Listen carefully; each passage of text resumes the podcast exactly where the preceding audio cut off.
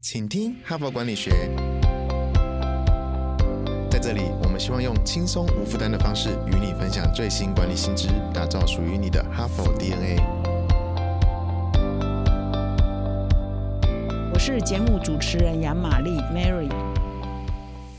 大家好，今天已经是二零二三年第二周第二天上班日了哈，大家应应该已经习惯了哈。日期呢，一开始换年的时候都还是讲二零二二年哈，甚至讲成今年哈，事实上去年的事情了哈。所以啊，大家要习惯新的开始。那我不知道你们各位听众对于今年的预期是怎么样哈？那各种预测啊，做出来的预测都是上半年呢，其实是相当不乐观的哈。所以有三分之一的经济体呢都被预。测是会经济是会衰退的哈，甚至呢，台湾也有很多人预测，就是这可能是我们二战后哈最辛苦的一年哈，因为除了是全球景气不好之外，还有中美台之间哈微妙的关系，台湾的地缘政治哈，让我们也处在一个比较危险的战争的阴影底下哈。那么在这个比较不乐观的时候，在比较悲观的时候，事实上最重要的一件事情就是啊潜心学习嘛哈，因为我们跑来跑去可能也不一定有成就，那我们呢不如呢就利用。这个外界比较低潮的时候呢，好好来啊练练我们的本事哈。所以，我们这个哈佛的 Parkcase 呢，会持续的陪伴各位度过这一年。同时呢，我也要特别推荐一个课程给我们庞大的听众们啊，就是我们哈佛商业评论呢这两年来推出啊哈佛式的个案教学。那哈佛商学院呢，应该是全世界公认最好的商学院嘛。那他们最招牌的上课方式呢，就是个案教学哈。所以我们哈佛商业评论呢，就是源自于哈佛商。学院，所以我们在过去两年来呢，每一期呢，每一个月都邀请台湾各大啊跨校的管理学院的老师，是可以写个案，也可以教个案的哈，来跟我们精英读者呢开这个个案教学的课程。那在这里跟各位分享，我们第八期的课程哈，上课时间是在四月、五月、六月呢，已经开始正式的招生中哈，所以你可以到说明栏点击我们的八期的啊精彩的这个坚强的老师阵容以及课程的内。内容哈，欢迎你来报名呢，成为我们哈佛商业评论呢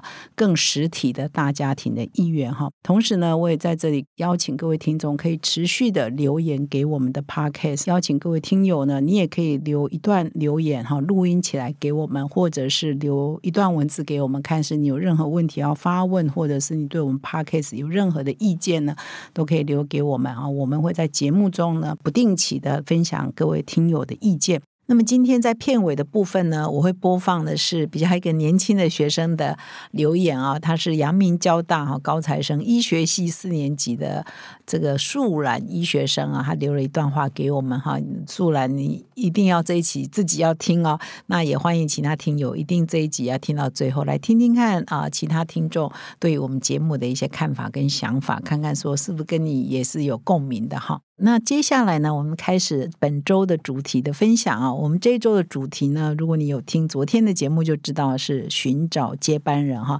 用什么样的方法，用什么样的机制，用什么样的心态啊，来寻找每一个职位的接班人。那当然，很多文章谈的都是最高阶的接班人，比如说董事长啊、执行长啊。事实上，这个接班传承在台湾的这个企业界，也大概是过去五到十年一个非常重要的显学。现在呢？也还是非常的重要，那就为什么呢？因为台湾在二战之后呢，开始出现了很多的创业家。那么创业高峰呢，在七零年代、八零年代到九零年代，换句话说，横跨一九三零年出生到一九六零年代出生的哈，他们都慢慢的，当然有的已经进入银发族的时代，那有的就是慢慢要进入了这个高龄的年纪嘛，哦，所以他们就慢慢的这一代的创业家就要把事业交出去，不管是他的后代或者是专业经理人哈。但是呢，事实上，呃，后代也好，专业经理人也好，可能呢，能力啊，或者事业或企图心呢，尤其是企图心这件事情，可能都比不上第一代的创业家哈。所以，你怎么样找到一个合适的人，把事业可以传承下去，持续的发扬光大，永续经营呢，就是一个蛮重要的一个议题。尤其我们现在都在追求基业长期嘛，希望我们的事业可以五十年、六十年，一直到百年企业往百年企业去迈进嘛，哈。所以呢，我们都能选的主题就是如何寻找接班人。但是呢，各位听友，如果你不是啊最高阶的那个董事长啊，你也要听这一集节目。为什么？因为事实上，这个传承接班不是只有那个最高的那个位置需要传承接班。其实我每一个部门哦，就就算你是一个经理，你可能也要啊想说，你还要在可能以后要轮调别的位置。啊，或再继续高升，总要有人来代替你的位置嘛，所以你也要往下培养可以代替你的人，所以嗯，层层下去都要寻找接班人哈。所以呢，我们现在是用最高阶的来做例子，但事实上层层呢都很需要。那这个很多的心态哦，很多的做法其实都是相同的啊，都是可以互通的哈。所以大家不管你现在是在什么角色哦，事实上听这一集的节目对各位呢，或这一周的主题呢，对各位呢都还是会有相当大的帮助哈。那我今天呢选了一篇文章啊，可以说是大师级的作品哈。这位大师呢叫夏兰哈，很多企业界的朋友都看过他在。台湾有一本畅销书叫做《执行力》哈，这一本书呢也是我们集团出的，畅销几十万册哈。那当初呢我们要出这一本书的时候，我印象中那个时候红海董事长呢也很派人呢直接到这个印刷厂的门口呢就要接这本书要拿回去读哈，订了很多份哈。所以显然这个执行力这件事情是很多企业呃负责人非常在意的哈，因为你有很好的策略，有很好的创意，如果没有很好的执行力，也都徒然无功然后所以。执行力绝对是很大的关键。那这么多年来，夏兰呢一直在《哈佛商业评论》呢不定时的有一些很好的文章哦。所以我今天的分享是啊，其中他一篇文章标题叫做“找到万中选一的执行长”哈，就是说事实上他在分享。怎么样挑执行长的一些呃秘诀了哈？那为什么他会写这样的文章啊？当然就是说，现在很多公司其实台湾现在是说创业家要传承嘛。事实上，就算不是创业家，每一个角色也随时都有要传承的问题。每一家公司的董事长也好，执行长也好，总经理也好，就是总不能做永远嘛，总是到一段的时间就要交棒下去了。所以这个交棒的问题，即使你不是创业家，寻找新的接班人，事实上永远呢每一。家公司每一个组织呢，都会碰到这个传承的问题哈，所以这当然是永远都是很重要的议题。那夏兰呢，写这篇文章的前言，他就特别提到说，他过去三十多年来哈，因为他真的是一个蛮知名的管理学者，参与过很多很多公司征选执行长的过程。这些公司呢，横跨许多国家啊，比如说美国的企业、中国企业、日本的企业、印度的企业、巴西的企业、欧洲的企业哈，他都参与。啊，人家在甄选执行长的委员会的，不管是顾问也好，或其中一个董事也好，或者是甄选委员会的委员，或者是主席哈，他担任过很多很多公司啊，在选这个执行长的过程，参与过很多了哈。那他所以他就说，他看了这么多公司，也历经了这么多年，他慢慢呢也综合出一些心得哈，就是哎，到底怎么样选出执行长，好的执行长，合适的执行长，事实上是有一些要领的要。诀的哈，所以他这篇文章就来分享说，一共呢有四个哈非常重要的这个要领哈，或者是要诀 （secrets） 啊秘诀了哈。那我今天呢，会先分享他讲的第一个重点哈，这个我觉得很棒，而且他举了很多故事哈。那我如果把这个呃重点跟故事讲完，大概今天的时间就到了哈。所以明天你也一定要再回来。明天呢，我会再分享他第二个、第三个、第四个，他认为呢成功的选合适的执行长，其他三个要诀又是什么？那夏兰呢认为说，呃，他综合了这么多年这么多公司的经验之后，他认为说，世上选啊一个好的执行长呢，第一个最重要的重点就是你要盘点。关键能力就是现在的经营环境是处在一个什么情况，所以你现在要找到接班人，面对未来他应该具备的关键能力是什么？好，你先要清楚我们公司最需要的领导人的关键能力是什么，然后去找最具备这个关键能力的这个领导人啊，来担任你未来的执行长。那他的其他的要件包括说，这个领导人不可能什么都很完美哈，不可能样样都很俱到啊，所以你一定要取舍。好，那取舍的关键就是，诶，这个人有没有具备你现在需要的关键能力哈，才有办法带领这个企业再继续往前走哈。比如说，他举一个例啦，现在有一个零售业哈，他要找一个执行长，假设比如说是沃尔玛，沃尔玛哈，那他当然就实体通路比较多嘛哈。那你要现在要找的这个沃尔玛的领导人哈，我现在只是举例了哈，他是实体通路比较多，可是你看他现在要对抗的，其实是像。电商阿玛总这样的电商哈是它的主要的竞争者，所以你现在找沃尔玛的执行长，他必须要具备关键能力，就是他能够啊洞悉这个数位创新这个能力，他能够善用科技的这个能力哈，他才有办法跟他市场上的主要竞争者以及整个零售生态的改变呢呃相呼应哈，所以这个呢变他的关键能力，而且他的数位体验、数位行销、数位的熟练度呢，绝对是他现在这个行业的关键。那比如说，你现在要找一个传统娱乐公司，比如电影公司啊，或者是娱乐啊产业的执行长，好了。比如说这个迪士尼游乐园哈，这种传统的娱乐产业的执行长，那因为现在也什么东西都什么串流平台啊，这个数位哈也是很重要哈，所以他现在必须要找的这个传统的娱乐公司的执行长，他也必须要具备啊了解什么是数位财产，能够善用串流跟演算法，让公司可以主动出击的具备这样的能力啊，他可以善用这个数位的能力来做人力跟资源的盘。点。又比如说是传统的汽车零件供应商的话，那你现在找这一种公司的执行长的话，你也是必须要啊，他具备的关键能力呢。这个执行长呢，未来执行长他就必须要了解怎么样善用科技哈，然后可以让科技呢融入这个组织的核心能力，并且善用数位科技呢来协助你啊串联其他的上下游的供应链哈，变成一个数位的平台。总之，这三个例子呢都免不了。跟数位有关哦，那就是因为现在这个时代不一样了，所以他未来的领导人他需要具备能力呢，就跟过去有很大的不同。所以在找领导人的时候，你就必须要把这种关键能力纳入你的决策的思考，一个非常重要的一环。所以呢，要选出最适当的执行长的董事会的成员呢，其实事先呢就要先要花很多的功夫来了解，说我们企业现在的状况是怎样，外界的情况又是怎样，他们。要读很多的分析报告，甚至呢要咨询很多的业界的专家、外界的顾问，哈，做很深入的沙盘推演跟了解之后，先界定啊，我们现在公司最需要关键能力是什么，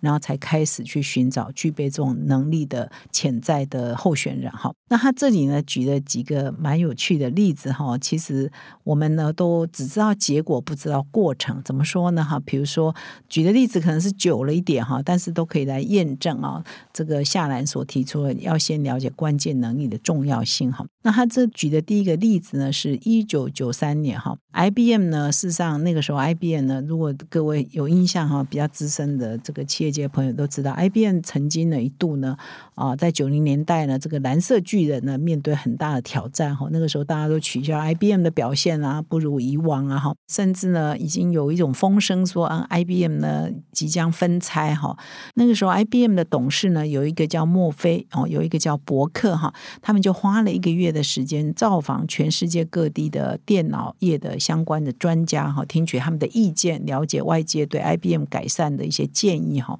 就他们听来听去哈，他们就得出一个结论说啊，其实 IBM 的主要问题不是出在他们的产品，也不是出在他们的科技，而是出在他们的业务哈。所以呢，如果呃，他们可以找非科技业的人，因为重点不在他们的科技嘛，问题不在他们的科技或者他们的技术嘛，是业务嘛哈。所以如果他们要去找非科技业的人来组长未来的 IBM，或许也是一个好的选择。那那个时候呢，媒体呢都非常的热络讨论说谁会是 IBM 下一个呃执行长哈。那个时候《纽约时报》也刊出了一篇报道哈，叫“真人启示”哈，电脑技术必备哈。就那个时候就是在有一点嘲讽 IBM 了哈，并且点了好几个人哦，说哎，IBM 的未来执行长或许这几个是可以的哈。这些人包括说曾经在这个苹果啊，在 Compaq 啊，在这个 Motorola 那个时候的比较重要的几大这个科技公司哈。服务的高阶主管哈。但是事实上，IBM 的董事啊，刚刚已经有提到这个墨菲跟伯克，他们已经去摄取了一番嘛哈，就发现说，其实他们的问题，IBM 的问题不在技术问题，不在科技问题，而是在业务问题哈。所以他们需要寻找的关键能力呢，这个执行长未来呢，必须具备的是有敏锐的 business sense，然后商业的这个。敏锐度以及以客户为中心哈，能够做一些跟这个相关的一些重要决策的人哈，才是关键，而不一定是真的很懂技术的人哈。所以后来呢，他们哎，我不知道他们曾经找过这些人来呃，试图呢来接 IBM 的执行长，他们找了谁呢？找了哇大名鼎鼎的 GE 那个时候的执行长 Jack Welch 哈，因为 Jack Welch 在管理能力哈、商业才华跟创造业绩能力呢，已经是传奇了嘛哈，在八零年代他就是传奇了哈，所以呢又去蹲聘 GE 的 Jack Welch，那后来 Jack Welch 就婉拒了哈，那后来呢他还是问说这个，那你你这个 GE 那么好啊，那么强啊，要不要把 IBM 就并购了哈？就 Jack Welch 还不愿意买 IBM 哈，拒绝并购哈，所以。再次碰壁哈，接下来呢，他们去找了一个叫 Larry Bossidy，那 Larry Bossidy 呢是 Jack Welch 的徒弟哈，也担任过奇异的副董事长，跟一个联合讯号公司的执行长哈。那呃，这个 Larry 呢也婉拒哈，不愿意去呃出任这个 IBM 的执行长。后来呢，他们找了第三个人选，那第三个人选呢，就是把 IBM turn around 的哈，就是后来我们大家都知道叫 Lou g e r s n 哈，格斯纳。他事实上呢，完全不懂电脑哈，完全不懂科技产品哈。那他曾经呢，在美国运通公司服务呢，连续十年呢，呃，创造公司一个很好的业绩跟丰厚的利润哈。可是呢，他没有机会啊，更上。一层楼，所以他后来就离开了，到另外一家公司呢。这家公司呢是啊位于纽约，但它主要是烟草跟食品公司哈，所以也是一个比较传统的产业哈。所以它跟科技业完全着不上边啊。但是后来呢，那个时候的 IBM 的董事会就说：“我并不是要找一个科技的专家嘛，我找一个懂 sense 的、懂业务的、懂市场的、以客户为中心的人嘛，一个行销界的专才嘛。”所以就找上了卢格森呢，这是他第三。的顺位的人选啊，但是没想到这个 门外汉就把 IBM 转亏为盈了哈。从这个几乎你看还要叫 GE 并购他，他 GE 还婉拒哈，还不想并购他。这样的危机当中，哎，他竟然担任了十年的执行长之后呢，啊，光荣就退休了哈。然后把 IBM 呢就完全的翻转了哈。他后来还出了一本书，台湾也有翻译，也卖得很好，叫做《谁说大象不会跳舞》哈。所以呢，这一个案例呢，就是下来。来说明说，你看找执行长就是要找关键能力，好像说要去执掌一家啊电脑公司，一个科技为主的公司，但是他完全找了一个门外汉来主掌哈，那就有办法转亏为盈哈，turn around 让他完全的体质的改变哈，所以这是第一个例子哈。那么到一九九四年呢，公司呢就从亏损八十亿美元变成获利三十亿美元啊！上任不到三年的公司的股价就提高了一倍哈，那后来又逐渐的翻转改善哈，所以呢是一个非常成功的这个典范哈，转亏为盈的典范。那这篇文章呢，第二个例子呢谈到是 Apple 哈苹果的例子，大家都知道苹果电脑是这个贾伯斯创办的嘛哈，但是他后来呢八零年代呢就被迫呢被赶出去嘛，被赶出去。苹果。后来他离开了这十二年间的苹果呢的业绩呢就节节衰退，市占率不断萎缩嘛哈，所以到一九九七年的时候呢，夏兰本人呢就接到了一通电话，这通电话呢是杜邦公司的前执行长叫埃德乌拉德哈，叫乌拉德哈，他打给这个夏兰说，嗯，现在呢他已经变成苹果的首席董事，就是这个乌拉德哈先生已经变苹果首席董事，他现在呢最重要的任务呢是要帮。苹果寻找新的执行长，同时呢，他希望这个夏兰呢啊去帮他哦打听一下哈，就是 Michael Dell 哈，就是戴尔电脑创办人是否有兴趣收购苹果哈。呃，这就是这个故事，我也不太知道哈。原来呃曾经有过这么一段哈。后来呢，这个夏兰呢就去帮这个苹果问了这个 Michael Dell，可能跟他关系很好嘛，就。队友就说他不要，他不要买苹果，这个很奇怪，我们就觉得啊，怎么他不要？他就是不要。所以这个乌拉德呢就开始想说，哇，天啊，也卖不掉，那只好真的本来就想要找新的执行长嘛，看来也只有这剩下这一条路，因为没有人要接收嘛哈。事实上那个时候好像也曾经去问过 Compaq 啊、ATNT 啊、IBM 啊，跟没有人要买这个苹果哈。一九九七年的时候，IBM 已经状况很好了，九三年 IBM 有危机嘛，到九七年的时候要出售苹果，这些公司问了也没有人愿意买，所以伍拉德呢就心死了，想说好吧，那也只好找执行长。那那个时候他就呃也是呃从这个关键。能力开始盘起，就是我们现在 Apple 需要的执行长到底需要什么样的关键能力哈？他们就觉得说，哎，苹果呢，事实上还是有庞大的粉丝群哦，很多人真的很死忠，喜欢这个苹果的设计啊，喜欢苹果美感呐，它的价位啊，它的档次啊，价值啊，都是很多人喜欢的。可是呢，它就呃销售能力也就是不行哈。所以这个时候呢，他们觉得说应该要重新找一个类似这个贾博士这样有想象能力的，可以重新激起他的始终顾客，或者吸引更多顾客呢来喜欢这个，比如说他们重视美感啊，很重视体验啊这样的产品的支持者哈，要重新唤醒这样的一群人。那想来想去呢，到底有谁合适呢？后来他们就说。那不然把贾博士找回来怎么样？哈，后来呢，贾博士呢，这十二年内他已经又在外面创了两家公司嘛，大家应该对他比较熟悉，一个是 Nest 哈，这个一家是失败的，但是他创了皮克斯，皮克斯是成功的哈。后来当然贾博士就后来就回了苹果嘛，哈，所以他回到苹果之后，一直到他过世之前呢，事实上又颠覆了全球的科技业嘛，哈，整个我们的电脑、我们的手机哈，因为他的关系呢，都改变了全世界人类的生活跟产业的。模式哈，所以这后话呢就不说了哈。所以这夏兰呢，大概也只有少数人像夏兰这样的人可以了解这么多的秘辛，而且参与这么多寻找大公司执行长的经验哈。所以我个人在阅读这一段文字的时候，也觉得哎蛮有趣的哈。原来有这些故事，可能以前呢我也没有特别注意哈。所以以上呢，今天呢主要就跟各位分享，不管你是一个大老板，你要寻找你的接班人；你是创业家，你要寻找你的接班人；还是你你的部门比较小，你是一个部门。的主管，你要寻找未来可以接你位置的人。其实呢，这个盘点你这个位置所需要的，要完成这个职务最重要的关键能力是什么？那先界定好之后，再去找合适的人才呢，成功几率会最高。这是下来给我们的启示哈。那感谢各位的收听。那么接下来呢，我们就来听一下树兰哈，这个我们的树兰医学生给我们的 Parkes 的留言。感谢你的收听。Hello，各位哈帕听众，大家好，我是树懒医学生，很开心呢，有机会可以和大家分享我这一年收听、请听哈佛管理学的小小心得。这真的是我最喜欢的 Podcast 之一。一直对个人品牌经营很有兴趣的我，去年年初的时候呢，在 Podcast 上听到 Mary 姐和淡如姐精彩的对谈，让我眼睛一亮，从此就爱上这个节目。一直到今天，我常开玩笑说，要不是当初踏上医学的旅程，商业管理啊，绝对是我的生涯首选。幸运的是，请听哈佛管理学，让我在繁忙的医学中，也可以不断精进自我的商管 DNA。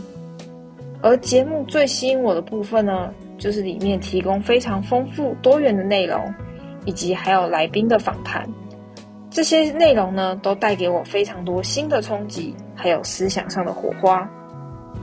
不管是品牌经营、企业管理，甚至是自我人生规划，各种丰富的内容呢，都让我听得超级过瘾啦。这些珍贵的知识还有养分，让我在繁忙的生活中灌溉梦想。超优质的 Podcast 推荐给每个有梦想、有想法的你哦。